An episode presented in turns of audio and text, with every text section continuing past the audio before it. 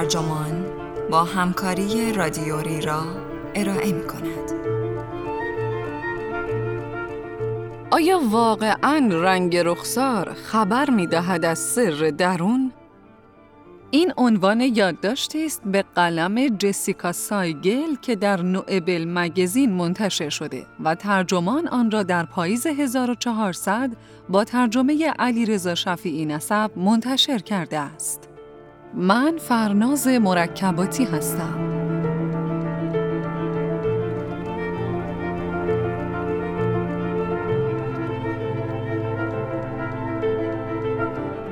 دزدیدن نگاه و رفتن با چیزی و تته پته کردن اینها را نشانه های مطمئنی برای تشخیص دروغ می دانند. اما مطالعات متعدد نشان دادند که شانس تشخیص دروغ از روی این علائم خیلی بیشتر از پرتاب سکه نیست.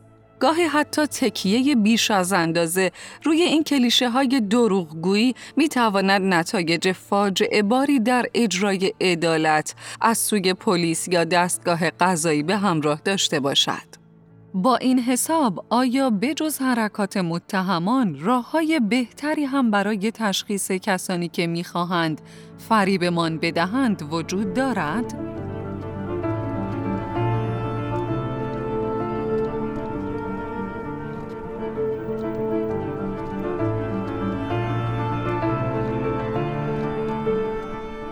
پلیس معتقد بود مارتین تنکلف 17 ساله پس از دیدن آن صحنه مخوف در خانه پهناورشان در لانگ آیلند زیادی خونسرد به نظر می رسیده.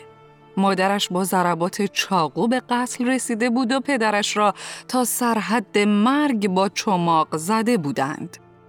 مسئولان اعمال قانون ادعای بیگناهیش را باور نکردند و او بابت قتل پدر و مادرش به 17 سال حبس محکوم شد.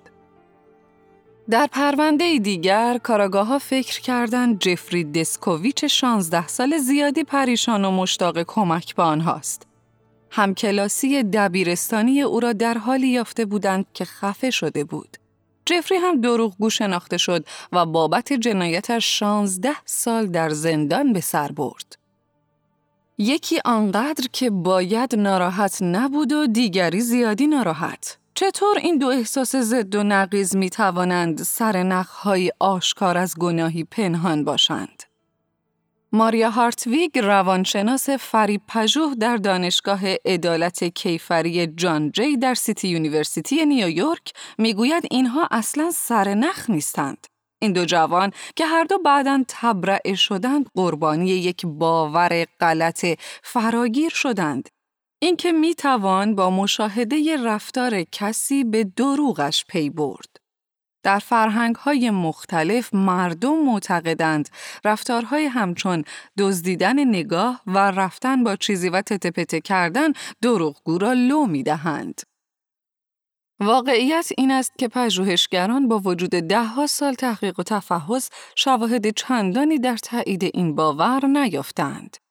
هارتویگ یکی از مؤلفان پژوهش منتشر شده در Annual Review of Psychology درباره سرنخهای غیر کلامی دروغ می‌گوید یکی از مشکلات پیش روی ما دروغ پژوهان این است که همه خیال می کنند سازوکار دروغ را می دانند. این خودباوری مفرط در موارد زیادی منجر به حکمهای ناعادلانه شده است. چیزی که تنکلف و دسکوویچ به خوبی از آن آگاهند. هارتویگ معتقد است اشتباهاتی که در تشخیص دروغ پیش آمده بهای سنگینی برای جامعه و قربانیان قضاوتهای نادرست به دنبال دارد. ریسک این کار خیلی بالاست. سخت می‌توان فهمید. روانشناسان از سالیان دور می‌دانند که تشخیص دروغگو چقدر سخت است. در سال 2003 بلاد پاولو روانشناس آمریکایی که اینک با دانشگاه کالیفرنیا در سانتا باربارا همکاری می کند به همراه همکارانش ادبیات علمی را کاویدند و 116 آزمایش یافتند که رفتار مردم را هنگام راستگویی و دروغگویی مقایسه می کرد. این پژوهش ها 102 سرنخ غیر کلامی را ارزیابی کردند که از آنها می توان به دزدیدن نگاه، پلک زدن، بلند صحبت کردن، از این جهت در دسته غیر کلامی قرار گرفته که ربطی به واژگان مورد استفاده ندارد. شانه بالا انداختن تغییر حالت بدن و حرکات سر و دست و بازو و پاها اشاره کرد. هیچ یک از سر نقها نتوانستند نشانگر مطمئنی برای آدم دروغگو باشند. هرچند تعدادی از آنها همبستگی ضعیفی داشتند. همچون گشاد شدن مردمک چشم و افزایش جزئی زیر و بم صدا. اگرچه برای گوش انسان قابل تشخیص نیست. سه سال بعد دپاولو و چارلز باند روانشناسی از دانشگاه تگزاس کریستین به مرور 206 پژوهش پرداختند که مشتمل بر 24483 مشاهدهگر و قضاوتشان درباره صحت 6651 ارتباط از طرف 4434 فرد بود. کارشناسان اعمال قانون و دانشجویان داوطلب هیچ کدام نتوانستند بیشتر از 54 درصد از موارد صحیح را از دروغ تشخیص دهند. یعنی فقط کمی بیشتر از میزان تصادفی آن یعنی 50 درصد. در آزمایشات فردی این صحت بین 31 تا 73 بود به طوری که پژوهش های کوچکتر دامنه گسترده تری داشتند. باند می‌گوید تأثیر شانس در پژوهش های کوچک هویدا است اما در بررسی هایی که ابعاد وسیع دارند شانس از صحنه خارج می شود. تیموتی لوک روانشناس و تحلیلگر داده های کاربردی در دانشگاه گوتنبرگ سوئد می‌گوید این میزان تأثیر حاکی از این است که دقت بیشتر بعضی از آزمایش ها شاید تصادفی باشد. اگر تا حالا تأثیرات گسترده نیافته ایم، شاید به خاطر این باشد که چنین تأثیراتی اصلا وجود ندارد. تصور آمیانه بر این است که می توان از طریق لحن صدا و رفتار فرد به دروغ او پی برد. اما وقتی دانشمندان نگاهی به شواهد انداختند دریافتند که نشانگرهای خیلی کمی رابطه معنادار با راستگویی و دروغگویی دارند. حتی آن چند رابطه هم که به لحاظ آماری معنادار بودند چنان قوی نبودند که بتوان آنها را نشانگرهای موثقی به شمار آورد. با این حال کارشناسان پلیس همواره نظر دیگری داشتند مبنی بر اینکه آزمایش ها شرایطی واقع گرایانه ندارند. آنها می‌گویند داوطلبان که عمدتا دانشجو هستند و به آنها گفته می شود در آزمایشگاه های روانشناختی راست یا دروغ بگویند به هیچ وجه مثل متهمی که در اتاق بازجویی یا جایگاه شاهد می ایستد با پیامدهای حرف خود روبرو نخواهند شد. جوزف باکلی رئیس شرکت جان ایرید و همکاران که دروغ سنجی مبتنی بر رفتار را هر سال به هزاران معمور اعمال قانون آموزش می دهد می گوید افراد به اصطلاح گناهکار با هیچ خطری روبرو نبودند پس انگیزه واقعی و آنچنانی وجود نداشت. سامانتا مان روانشناس دانشگاه پورتسموس بریتانیا 20 سال پیش که به فریب پژوهی علاقه مند شد معتقد بود انتقادات پلیس بیراه نیست. برای کاوش بیشتر این موضوع، او و همکارش آلدرت فری ابتدا چندین ساعت مصاحبه ضبط شده پلیس با فردی متهم به قتل‌های زنجیره‌ای را مرور کردند و سه حرف راست ثابت شده و سه دروغ ثابت شده را از میان سخنانش جدا کردند. مان سپس از 65 افسر پلیس انگلیسی زبان خواست این شش حرف را ببینند و صحت و سقمشان را داوری کنند. مصاحبه ها به زبان هلندی بود و لذا افسرها قضاوت خود را کاملا بر پایه های غیر کلامی استوار کردند. افسرها در 64 درصد از موارد پاسخ صحیح دادند که از حالت تصادفی بالاتر است، اما باز به گفتگمان چندان دقیق نیست. از غذا افسرانی که بدترین عملکرد را داشتند همانهایی بودند که می‌گفتند به کلیشه های غیر کلامی همچون دروغگوها روی خود را بر گردانند یا دروغگوها با چیزی ور می روند اتکا می کنند. قاتل هنگام دروغگویی چشم در چشم مانده بود و با هیچ چیز ور نمی رفت. من می‌گوید این یارو مشخصا خیلی دست پاچه بود. شکی در این نیست. اما رفتارش را کنترل می کرد تا با کلیشه ها مقابله کند. در پژوهش بعدی توسط مان و فری این بار هم 52 افسر پلیس هلندی در تشخیص حرفهای راست و دروغ در حد تصادفی عمل کردند. در این آزمایش از آنها خواسته شده بود یک کنفرانس خبری تلویزیونی را تماشا کنند که مربوط به اعضای خانواده بود که اقوام خود را کشته بودند ولی در طی نمایش های مستربانه خود آن را انکار می کردند. جالب این که افسرانی که بدترین عملکرد را داشتند همانهایی بودند که این نمایش های هیجانی را واقعی میپنداشتند. اما معنای این چه بود؟ مان می‌گوید اگر شوهری همسرش را بکشد ممکن است به هزار دلیل مختلف همچون ندامت و دستگیر شدن ناراحت باشد. رفتارهای غیر کلامی تا حد زیادی به ویژگی های هر فرد برمیگردد. اگر بر رفتارهای غیر کلامی همچون هیجانات تکیه کنیم کارمان زار است. هارتویگ و باند سالها بعد این نتایج را تایید کردند. این دو پژوهشگر ادبیات مربوط به مقایسه توانایی افراد در تشخیص دروغهای دارای عواقب سنگین و کم اهمیت را مرور کردند و هیچ شواهدی نیافتند که نشان دهد افراد در بازجویی های پلیس دروغهای مجرمان یا مزنونان که به اشتباه متهم شدهاند را بهتر از داوطلبان آزمایشگاهی تشخیص می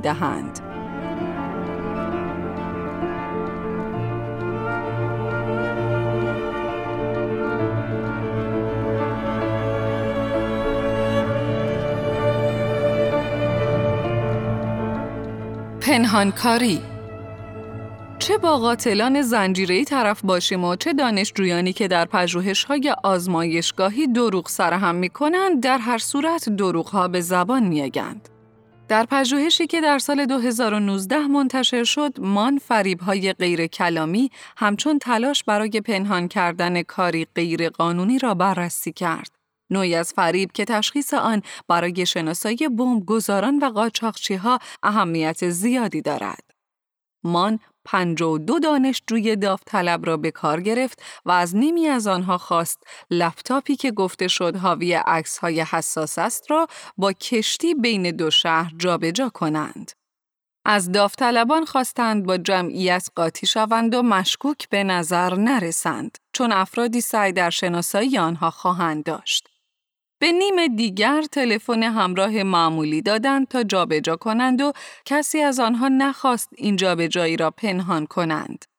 مان فیلم کشتی سواری را به 104 داوطلب دیگر نشان داد و از آنها خواست قاچاقچی ها را شناسایی کنند. شناسایی کنندگان هم عمل کردشان در همان حد تصادفی بود. در مصاحبه های بعدی قاچاقچی ها گفتند مسترب بودند. اما آگاهانه سعی کردند عادی رفتار کنند و با کارهای همچون گوش دادن به موسیقی و استفاده از تلفن همراه بر اعصاب خود مسلط شوند. مان سپس قضیه را جدی تر کرد. گروهی جدید متشکل از 60 داوطلب را به کار گرفت و به نیمی از آنها پاکتی حاوی ارز روسی، مصری و کره‌ای داد تا پنهان کنند. حالان که نیمه دیگر هیچ چیز قاچاق نکردند. اما این بار مان دو پژوهشگر را به کشتی فرستاد تا چرخ بزنند و مسافران را ورانداز کنند. انگار که چهره هایشان را با تصاویری در تلفن همراه مقایسه می کنند. این بار 120 مشاهدگری که قرار بود قاچاقچی ها را در ویدئوی ضبط شده شناسایی کنند فقط در 39.2 دهم درصد از موارد درست حد زدند. یعنی خیلی کمتر از حد تصادفی. مان دلیل را این می‌داند که قاچاقچی ها آگاهانه تلاش می کردند عادی نشان دهند. حالان که بیگناهان یعنی گروه کنترل واقعا عادی رفتار می کردند. گروه دوم از این ورانداز غیرمنتظره تعجب کردند و مشاهدهگران این تعجب را نشانه گناه پنداشتند. به گفته رونالد فیشر از دانشگاه بین المللی فلوریدا که معموران FBI را آموزش می دهد، این یافته که فریب دهندگان می توانند به خوبی استراب خود را پنهان کنند، یکی از حفره های موجود در فریب پژوهی را پر می کند. پژوهش های چندانی وجود ندارد که احساسات باطنی افراد را با آنچه دیگران متوجه می شوند مقایسه کند. نکته اصلی اینجاست که دروغگوها واقعا مستربتر هستند اما این احساسی باطنی است نه چیزی که در رفتار بروز یابد و دیگران بتوانند مشاهدهش کنند این دست پژوهش ها باعث شده محققان تا حد زیادی جستجوی سرنخ های غیر کلامی برای تشخیص دروغ را کنار بگذارند. اما آیا راه دیگری برای تشخیص دروغ وجود دارد؟ امروزه روانشناسان فریب پژوه بیشتر روی های کلامی تمرکز می کنند. به خصوص اینکه چه تفاوت‌هایی میان سخن دروغگویان و راستگویان وجود دارد. مثلا بازجوها می توانند در حرکتی راه بردی شواهد را دیرتر رو کنند و بگذارند مزنون به راحتی صحبت کند. دروغگوها گاهی در این شرایط به حرفهای ضد و نقیز میافتند. هارتویگ در آزمایشی این تکنیک را به 41 کارآموز پلیس آموزش داد که بعد از آن توانستند در 85 درصد موارد دروغها را به درستی تشخیص دهند. این در حالی است که 41 نیروی دیگری که هیچ آموزشی ندیده بودند فقط در 55 درصد از موارد دروغها را تشخیص دادند. هارتویگ می‌گوید پس می‌بینیم که افزایش معناداری در دقت پاسخها به وجود آمده است. دیگر تکنیک بازجویی تکیه بر حافظه فضایی است به این صورت که از مزنونها یا شاهدان درخواست می شود صحنه مرتبط با جرم یا دلیل غیبت از محل وقوع جرم را ترسیم کنند این کار باعث یادآوری بهتر می شود و از این رو راستگویان جزئیات بیشتری گزارش می کنند. در پژوهشی مبتنی بر عملیات شبیه سازی شده جاسوسی که مان و همکارانش سال گذشته منتشر کردند، 122 شرکت کننده در کافتریای دانشگاه با یک مأمور دیدار کردند. رمزی رد و بدل کردند و بسته ای تحویل گرفتند. سپس از شرکت کنندگان خواسته شد حقیقت را درباره این اتفاق بگویند. افراد در بازجویی های ترسیمی نسبت به آنهایی که باید تبادل رمز و بسته را پنهان می کردند، 76 درصد جزئیات بیشتری درباره اتفاقات محل قرار ارائه دادند. هانین دیب روانشناس دانشگاه پورتسموس و یکی از معلفان این پژوهش می‌گوید وقتی ترسیم کنید آن رویداد را در ذهن زنده می کنید و این امر به حافظه کمک می کند. این آزمایش با کمک پلیس بریتانیا طراحی شد که خودشان مرتب از بازجویی های ترسیمی بهره می‌گیرند و با پژوهشگران روانشناسی کار می کنند. این همکاری در راستای حرکت این کشور به سوی بازجویی بدون فرض گناه است که در دهه 1980 و 1990 رسما جایگزین بازجویی های اتهامی شد. این تغییر پس از افشای رسوایی های مربوط به محکومیت های غلط و رفتار ناشایست با مزنون ها آغاز شد. تغییر آهسته اما در آمریکا این گونه اصلاحات علم مبنا هنوز به میان نیروهای پلیس و دیگر ماموران امنیتی راه نیافته است. مثلا اداره امنیت حمل و نقل در وزارت امنیت میهن آمریکا هنوز برای قربالگری مسافران هواپیما جهت بازجویی از سرنخهای غیر کلامی فریب استفاده می کند. چکلیست قربالگری رفتاری این آژانس که سری هم هست به ماموران آموزش می دهد تا دنبال رفتارهای علل ادعا لودهنده دروغگوها باشند. مواردی همچون پرهیز از چشم در چشم شدن که از غذا در بعضی فرهنگ ها نشانه احترام است. و خیره ماندن طولانی مدت، پلک زدن سریع، گلایه، سوت زدن، خمیازه اقراقی، گرفتن دست جلوی دهان در هنگام حرف زدن و ور رفتن زیادی با چیزی یا مثلا موها و لباس. پژوهش ها تمام این موارد را کاملا رد کردند. وقتی معموران زن خود را بر پایه چنین چیزهای مبهم و ضد و نقیزی استوار می کنند، تعجبی ندارد که از سال 2015 تا 2018 مسافران ضمن ارائه 2251 مورد شکایت رسمی ادعا کردهاند بر اساس ملیت و نژاد و قومیت و مواردی از این دست برای بازجویی انتخاب شدند. تحقیق و بررسی کنگره درباره روش‌های قربالگری در فرودگاه که در اداره امنیت حمل و نقل استفاده می شود به سال 2013 برمیگردد.